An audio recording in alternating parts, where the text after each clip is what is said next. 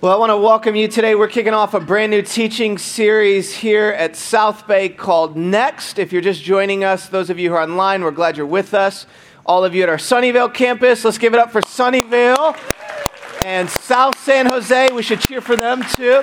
And uh, we are one church in multiple locations spread across. I don't know if you know this or not, but we have nine services in three locations right now, which is a lot to coordinate.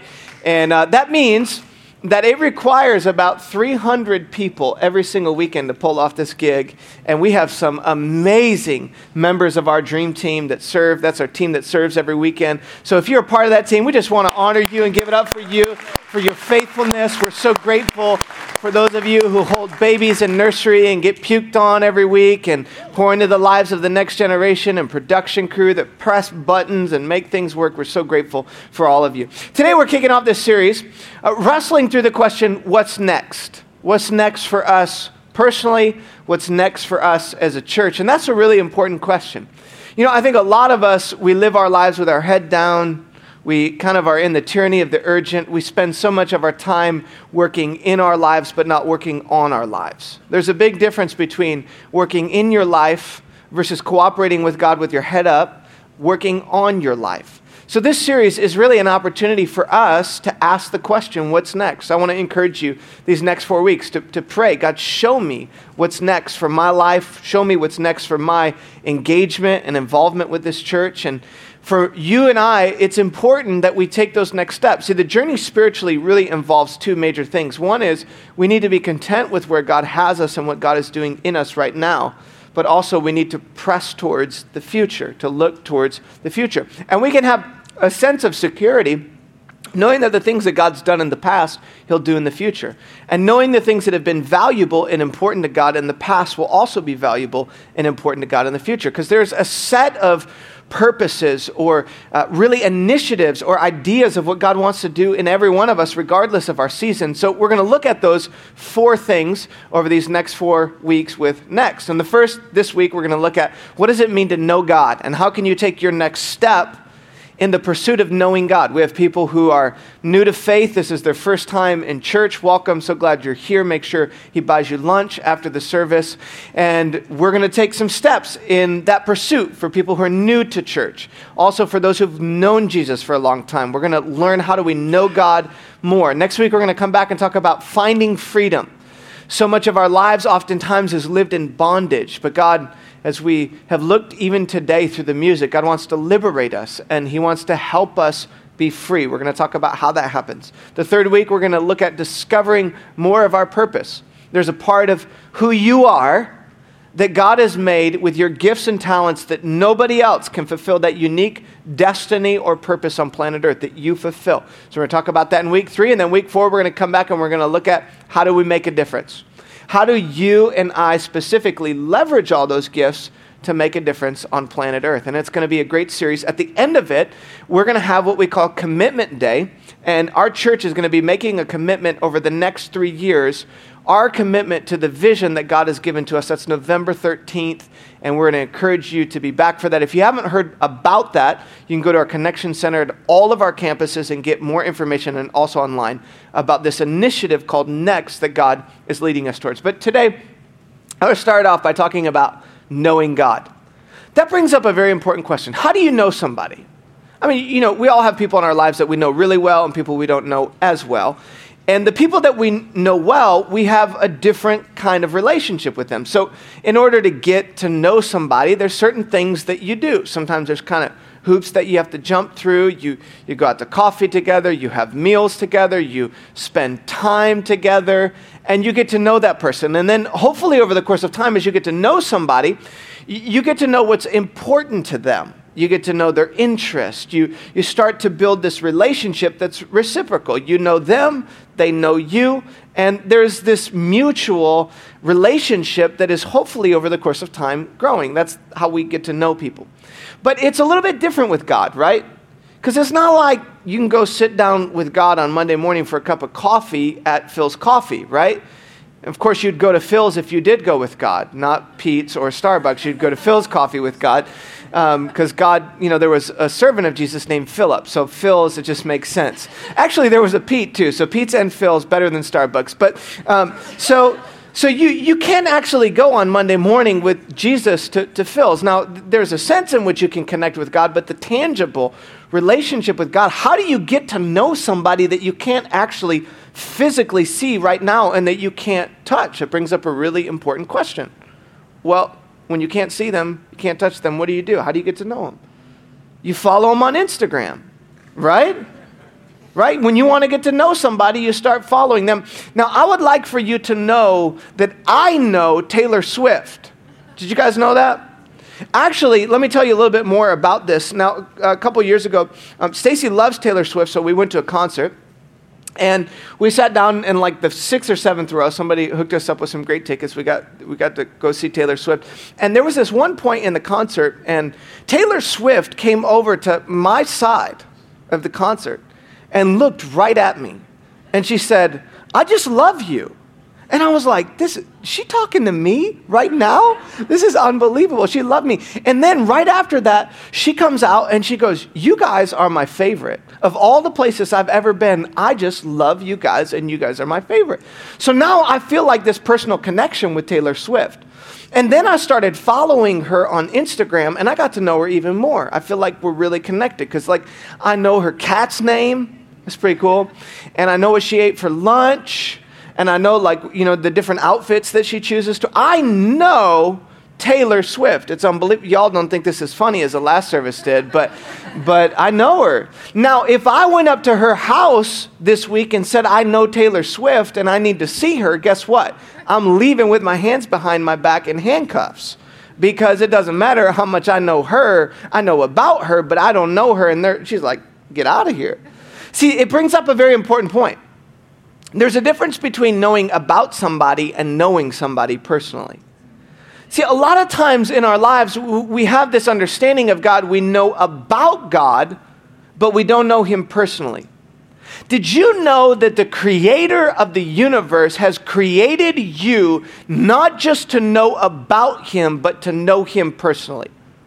Ecclesiastes chapter 3, verse 11 says it like this He, talking about God, has made everything beautiful in its time. He's also set eternity inside the human heart, yet no one can fathom what God has done from the beginning to the end.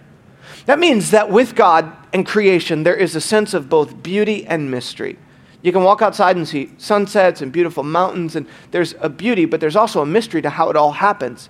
But one thing is for sure, Solomon is saying, that there is a part of the human heart that nothing in this world can fill that there's no amount of money, no amount of sex, no amount of drugs, there's no relationship that could ever fill that hole inside of you and inside of me that was created there by God to know Him personally. So today I want to deliver a message to you.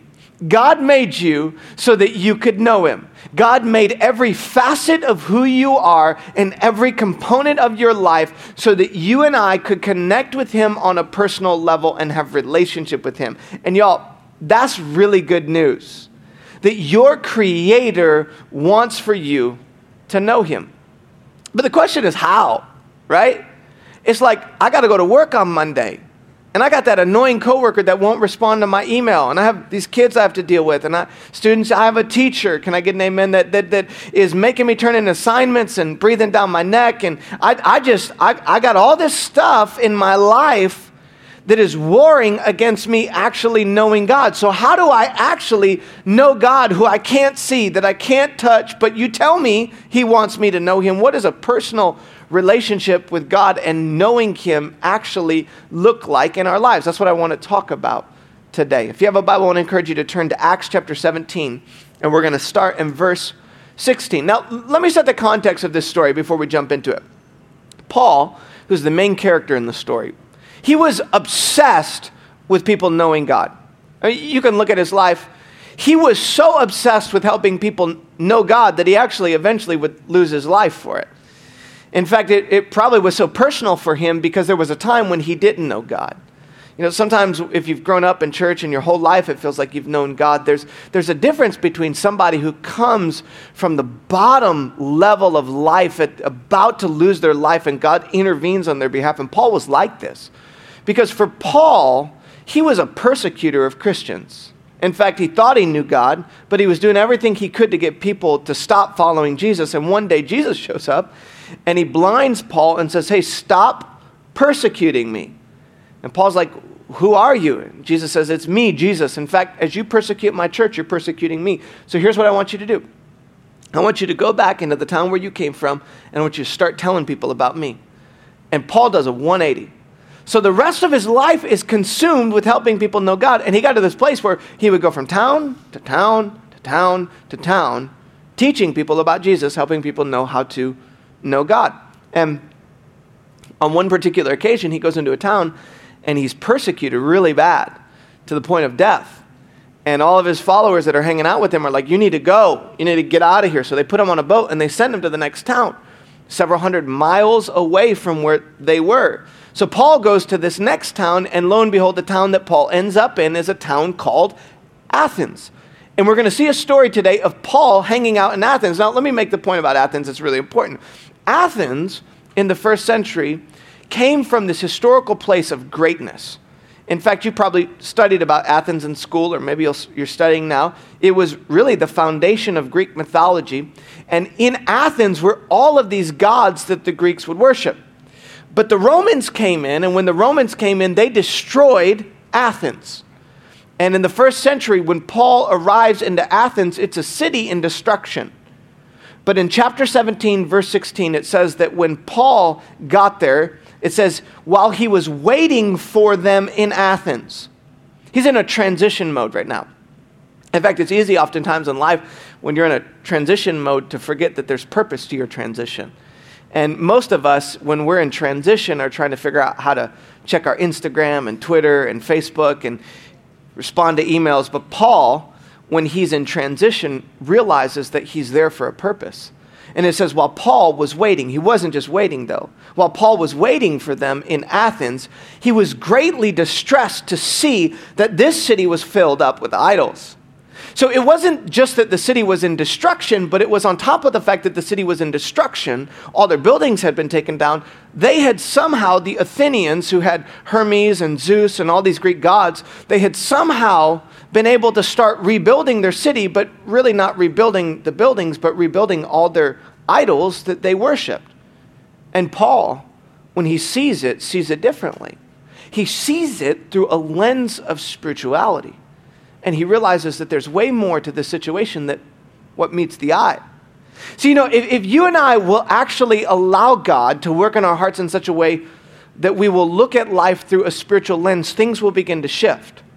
So often for me, and I think for most of us, we spend the majority of our lives only thinking about that which is physical thinking about how to pay the bills, how to get to work, how to get our schoolwork done, how to, how to not get in a fight with our sibling. We have all these things that we're trying to manage that are purely physical. But Paul, when he steps into Athens, he's got spiritual eyes on the situation.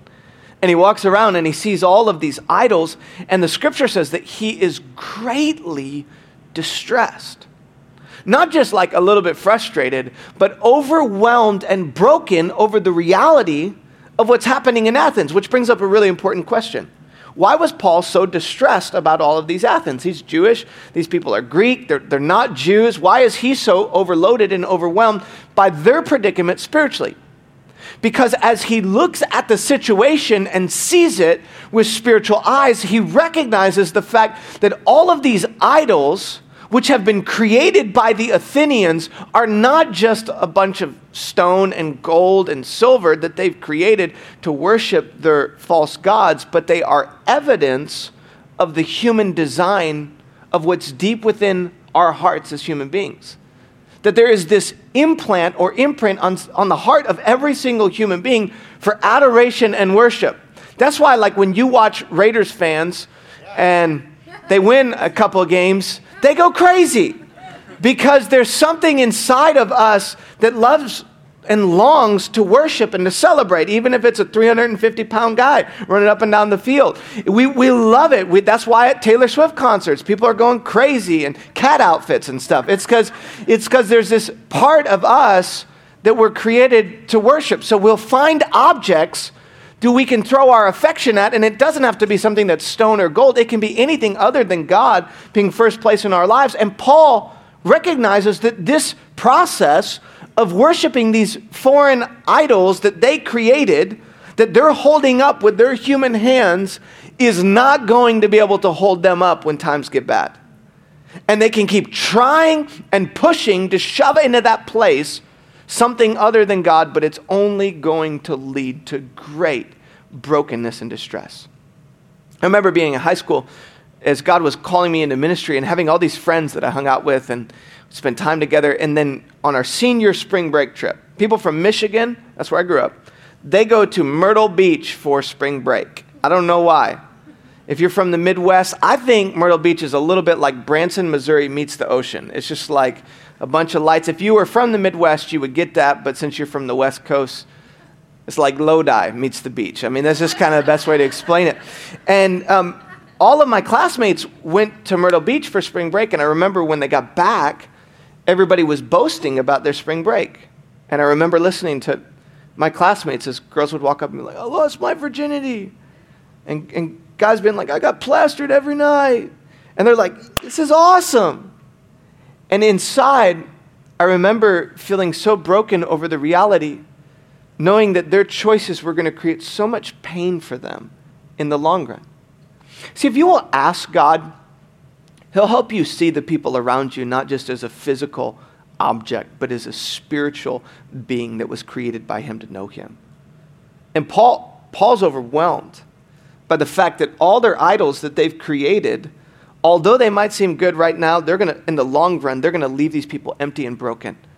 So he, in response to this, goes into the temple courts or the, the synagogue, excuse me, and he goes into the marketplace every day and he starts reasoning with, with people, trying to convince them that God just created them to know Him.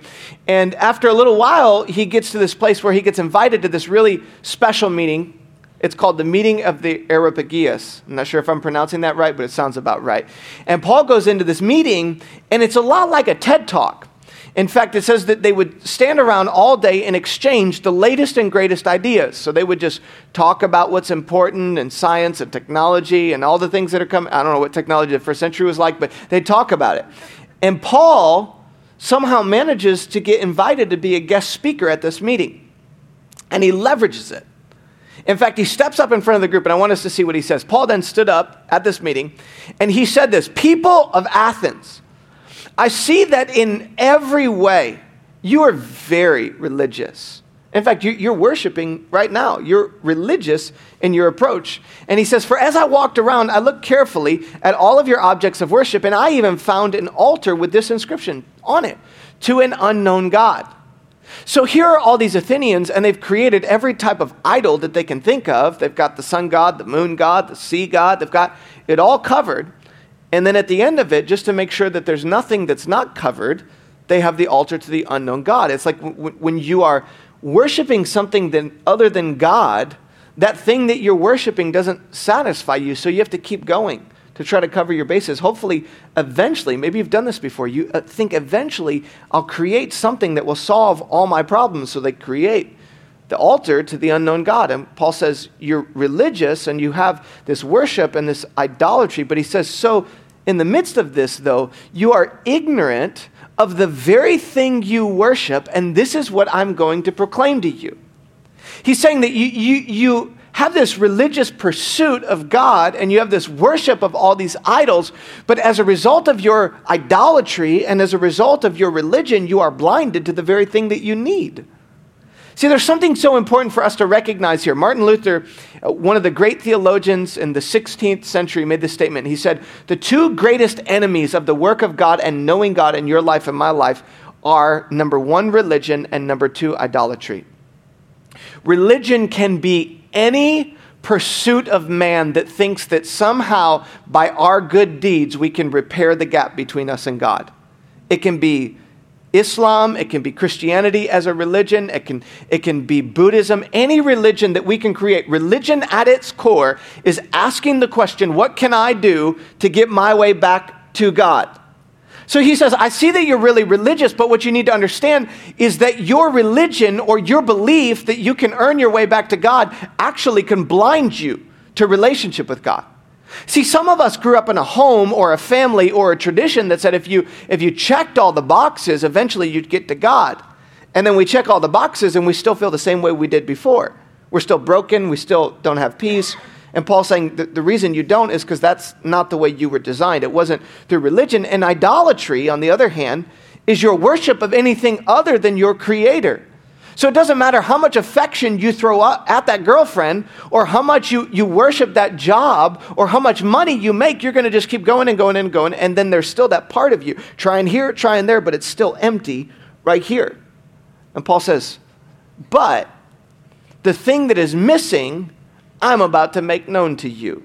You want the solution? You want to know why it's not working? Well, here's why, he says. The God who made the world and everything in it is the Lord of heaven and earth, and he does not live in temples built by human hands. Now, buildings are really important. We're so pumped that we have a permanent building for our Sunnyvale campus coming up in just a few weeks. We love buildings because buildings give us a space, a sacred space to connect with God.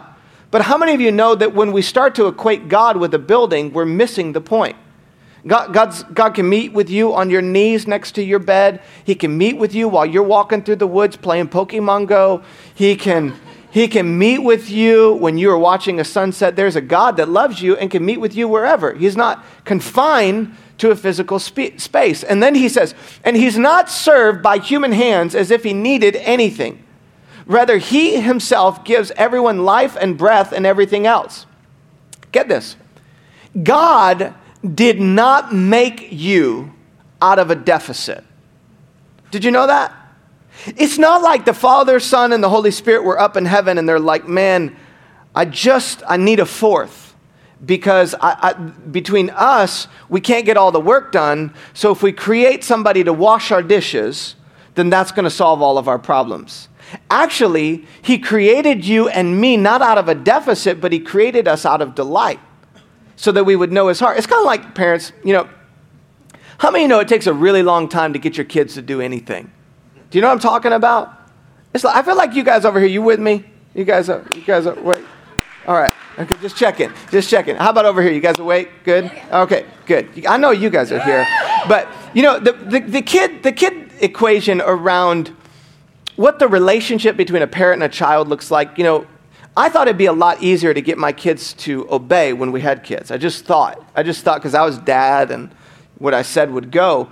And that they would delightfully do whatever I asked them to do. I just, I really did think this when we first had kids. But, you know, it's amazing to me how much work it is to get my kids to do things that, like, are their messes. So we have this playroom in our house.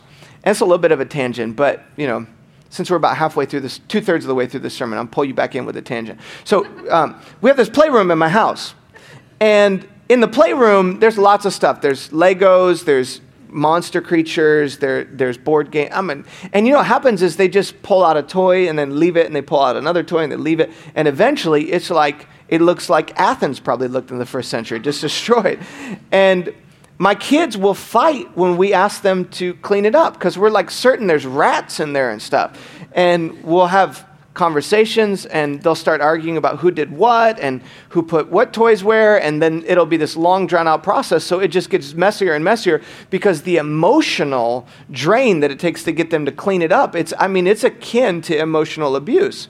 I really am sometimes close to calling social services on my kids. That's how bad it gets as they complain about the fact that we're asking them to clean up their mess. It's crazy to me. I know. I know it's surprising to you too. But, um, but you know what's amazing is when we started this process of having kids, it wasn't like Stacy and I sat down one day and we said, you know, we just need somebody to cut the grass.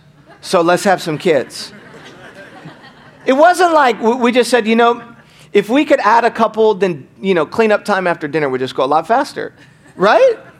We, we didn't have kids because there was a deficit that if we didn't get them on our team, then life was going to be a struggle for us the rest of our lives. Actually, we had kids because we wanted a relationship with those kids. And Paul is saying that God made you and put breath in your lungs so that you would have relationship with him. In fact, he says it like this, for one man who from one man he made all the nations. That's important. Because as you look around the room and you look around your campus, there are people from different ethnicities. There are black people and white people and Asian people and South Africans and North Americans, and there are some Mexicans and there are Filipino. There are all these different people in our church, and God made every single one of us equal in His sight. Can I get a good amen? amen. And when we come together, we are on level ground before the cross of Jesus, and every one of us is loved and chosen by God. And it brings great delight when he sees all his kids from all these nations coming together to worship him. And it says, From one man, he made us all. And he did this so that we would inhabit the whole earth. And he marked out the appointed time in history and the boundaries of their lands. That means that, like, no matter what happens in the elections in the next couple weeks and over the next hundred years in our country, God's going to still be in charge. And every nation, he determined their time. But if you back up a little bit, he knows where you would live and the time you'd live and the address you have and how big your condo, 800 square foot condo would be that you paid a million dollars for. He would know that. He would know every aspect of your life, what car you'd drive, where you'd work, and he did it all intentionally. None of it is an accident.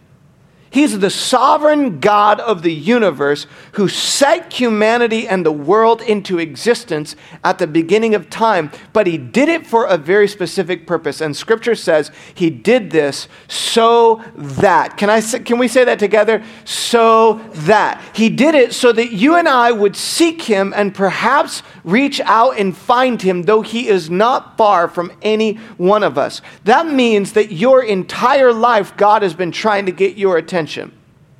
It's like my kids. We have these little notes that we put inside their lunch boxes, and they say, You're special, you're loved, you're chosen. So that way, on Monday morning, when they open up their, or Monday at lunch, when they open up their lunch box and they see that little note, and they're being picked on by a classmate, they know that there's a mom and a dad that loves them, and they are special. Did you know that your whole life God's been slipping notes in your lunchbox? And you thought it was just a sunset that was orchestrated at the right moment, but it was the hand of God so that you would see his glory. And you just thought she sat next to you on the airplane to tell you about the love and grace of Jesus, but it was God that put her right there at that right time. You just thought it was a grandma that just couldn't get enough of praying to Jesus, so she just prayed the house down for you and wore her knees out. It wasn't just grandma, it was God that put that desire in her heart to pray you through, and she prayed you through. It's amazing to me how often I'm talking to somebody about their journey spiritually and they're exploring faith and they say, well, there was, there was some friend, there was some grandma, there was some circumstance, there was some, and it was all, it was all God in his sovereignty working to get that person to the place where they could see and understand that God had created them to know him and experience his heart.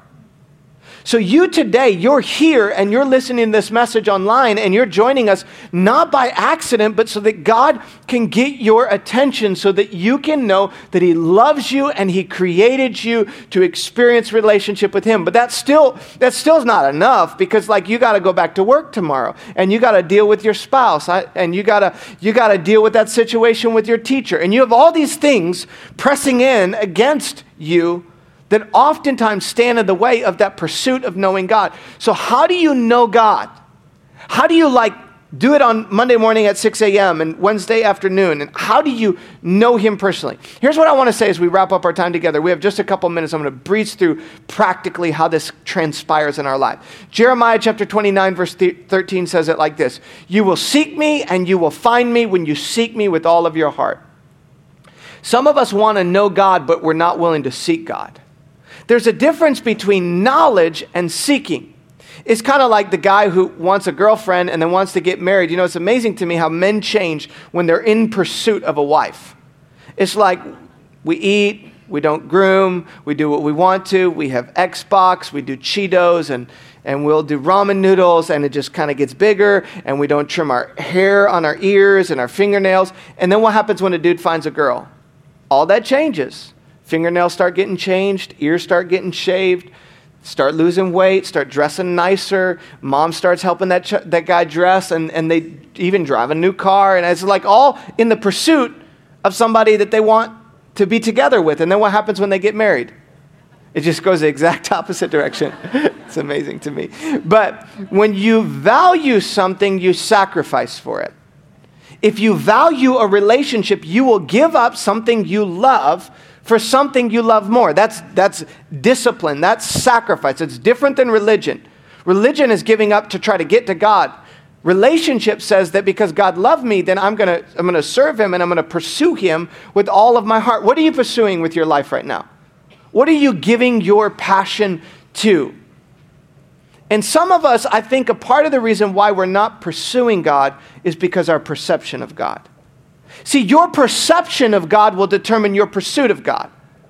And if you only perceive God as a distant, far off God that is trying to kill all your joy on Friday night and, and is rooting against the 49ers, if you only see him through a lens that he's always against everything that you are for, you will miss the point and you won't pursue God.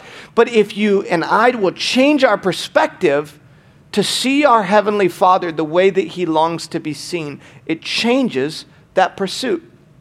Jesus said in John 15, 9, As the Father has loved me, so have I loved you. Now remain in my love. He's saying that there, there is this heavenly Father that is filled with infinite love for humanity. And that same love he gave to me, and now I want to give that love to you. That's the foundation. That's the beginning place of pursuing God. And it starts this process for us. The pursuit of God starts when we understand what it means to receive the love of God into our lives. That's the beginning place. The desire that's in huma- humanity and in your heart was given there by God that the desire and longing to respond to Him starts. We love Him because He loves us first. So when we understand the depth of the mer- and the mercy of the love of God that has been pursuing us our entire life, it becomes a matter of receiving the love of God into our lives, structuring our lives, putting it together, living in such a way that the foundation is the love of God in our day to day choices and the day to day mundane of life. So we receive the love of God. But Jesus makes a statement. He says, And if you keep my commandments, you will remain in my love just as I have kept my Father's commands and I remain in his love.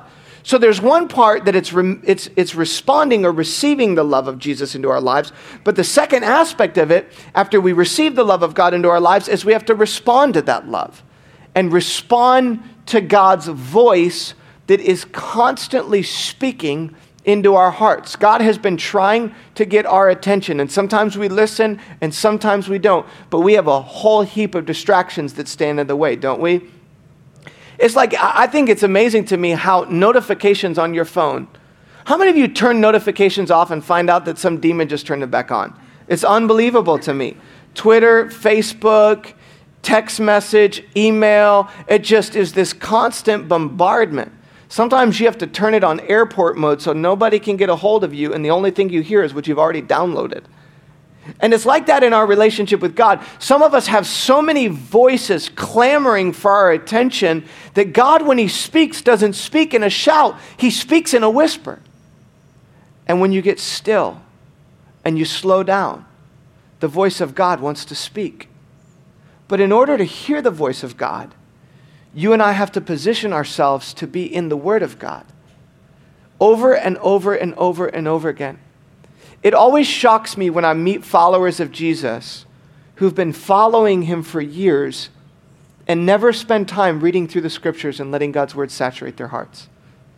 See, there's this sense in which God is speaking, but you and I have to be listening, and the primary way that He speaks is through His Word into our hearts. So, the more that you position yourself in the Word of God as you read it, as you study it, as you obey it, you start to learn to listen to the voice. So now you're getting notifications and you're getting messages from people all around you, but you can start to tune your ear to the voice of God in the midst of all the noise. Jesus says, My sheep learn to listen to my voice. I know them and they follow me. So he wants you to tune your ear to respond to what he says. The more you respond to his voice, the more you know it, the more you get familiar with it.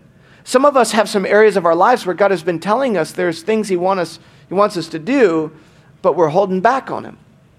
Some of us, maybe it's a relationship he wants to finish. Some of us, is to start trusting him with our generosity. Others of us, it's to get in community. Maybe it's to forgive somebody from your past. But anytime the voice of God is speaking to you and you don't respond, it cuts off the process. It stops the work that God wants to do in your heart. So it comes, and then there's this blockage point. Some of us have a blockage today that is standing in the way of us knowing God. And it wasn't a matter of getting more information and knowledge, it was a matter of getting more response to what God's already revealed to you. He reveals truth about himself to us as human beings so that we can respond to that voice.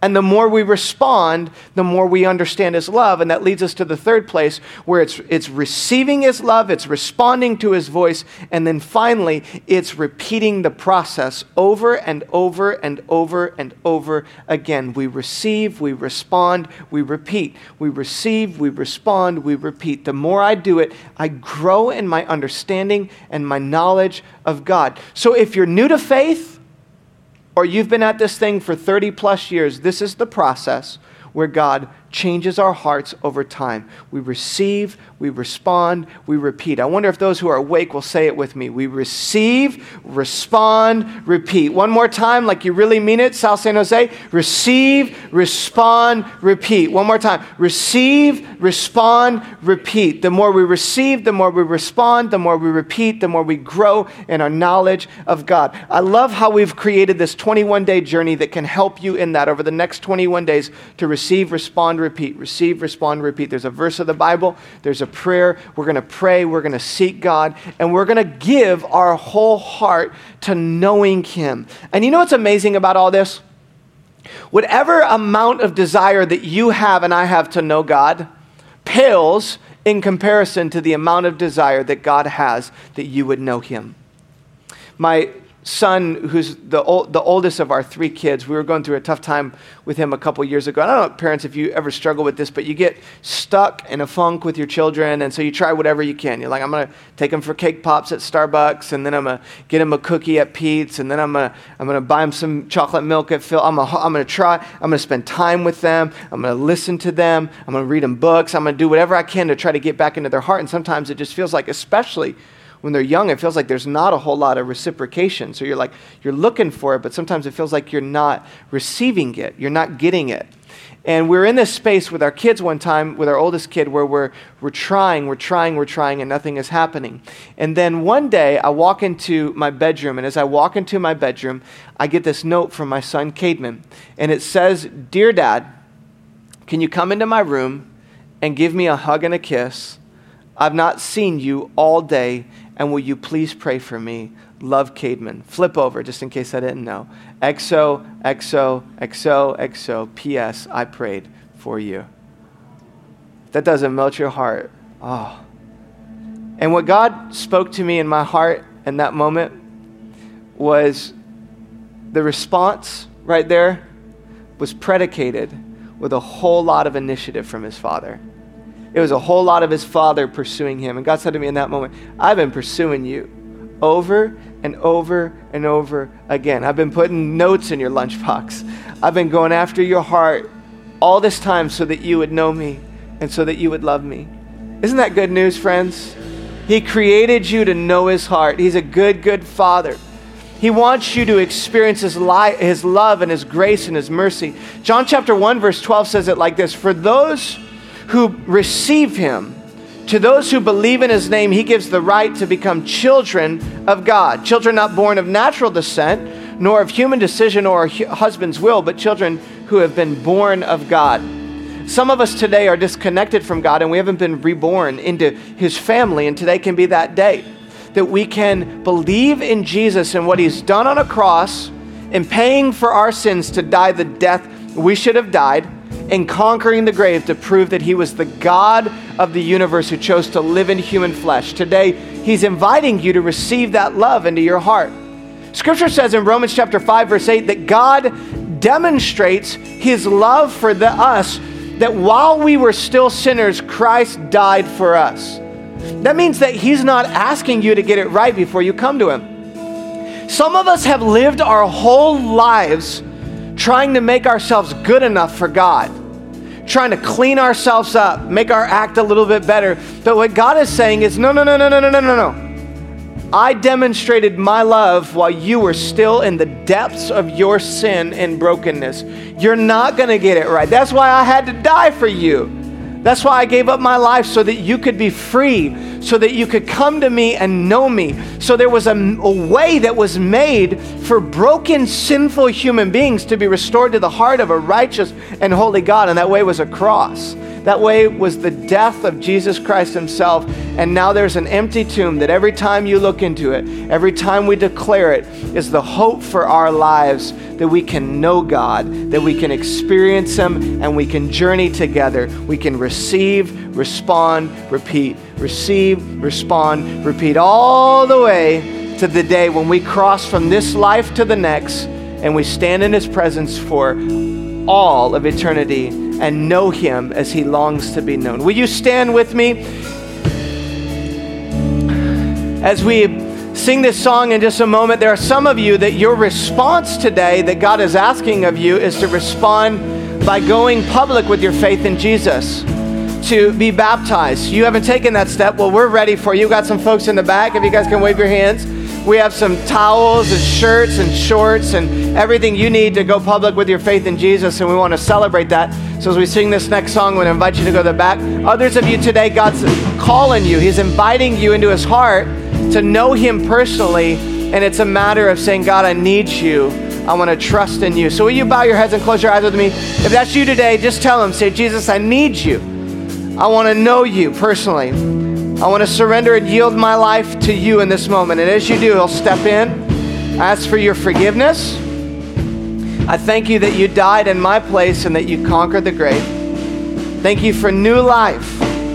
I give you my heart now in this moment. And as you do, God steps in to change you. Some of you are making that decision today to yield your life to Christ. Can we put our hands together for those who are trusting in Christ? Father, today as we as we sing this song about you being a good, good father, for all of us, we thank you that you want us to know you, to experience your love. So I pray today that you would open our eyes to know you as a good, good father, to experience that love in a real, personal way. We pray these things in Jesus' name. Amen.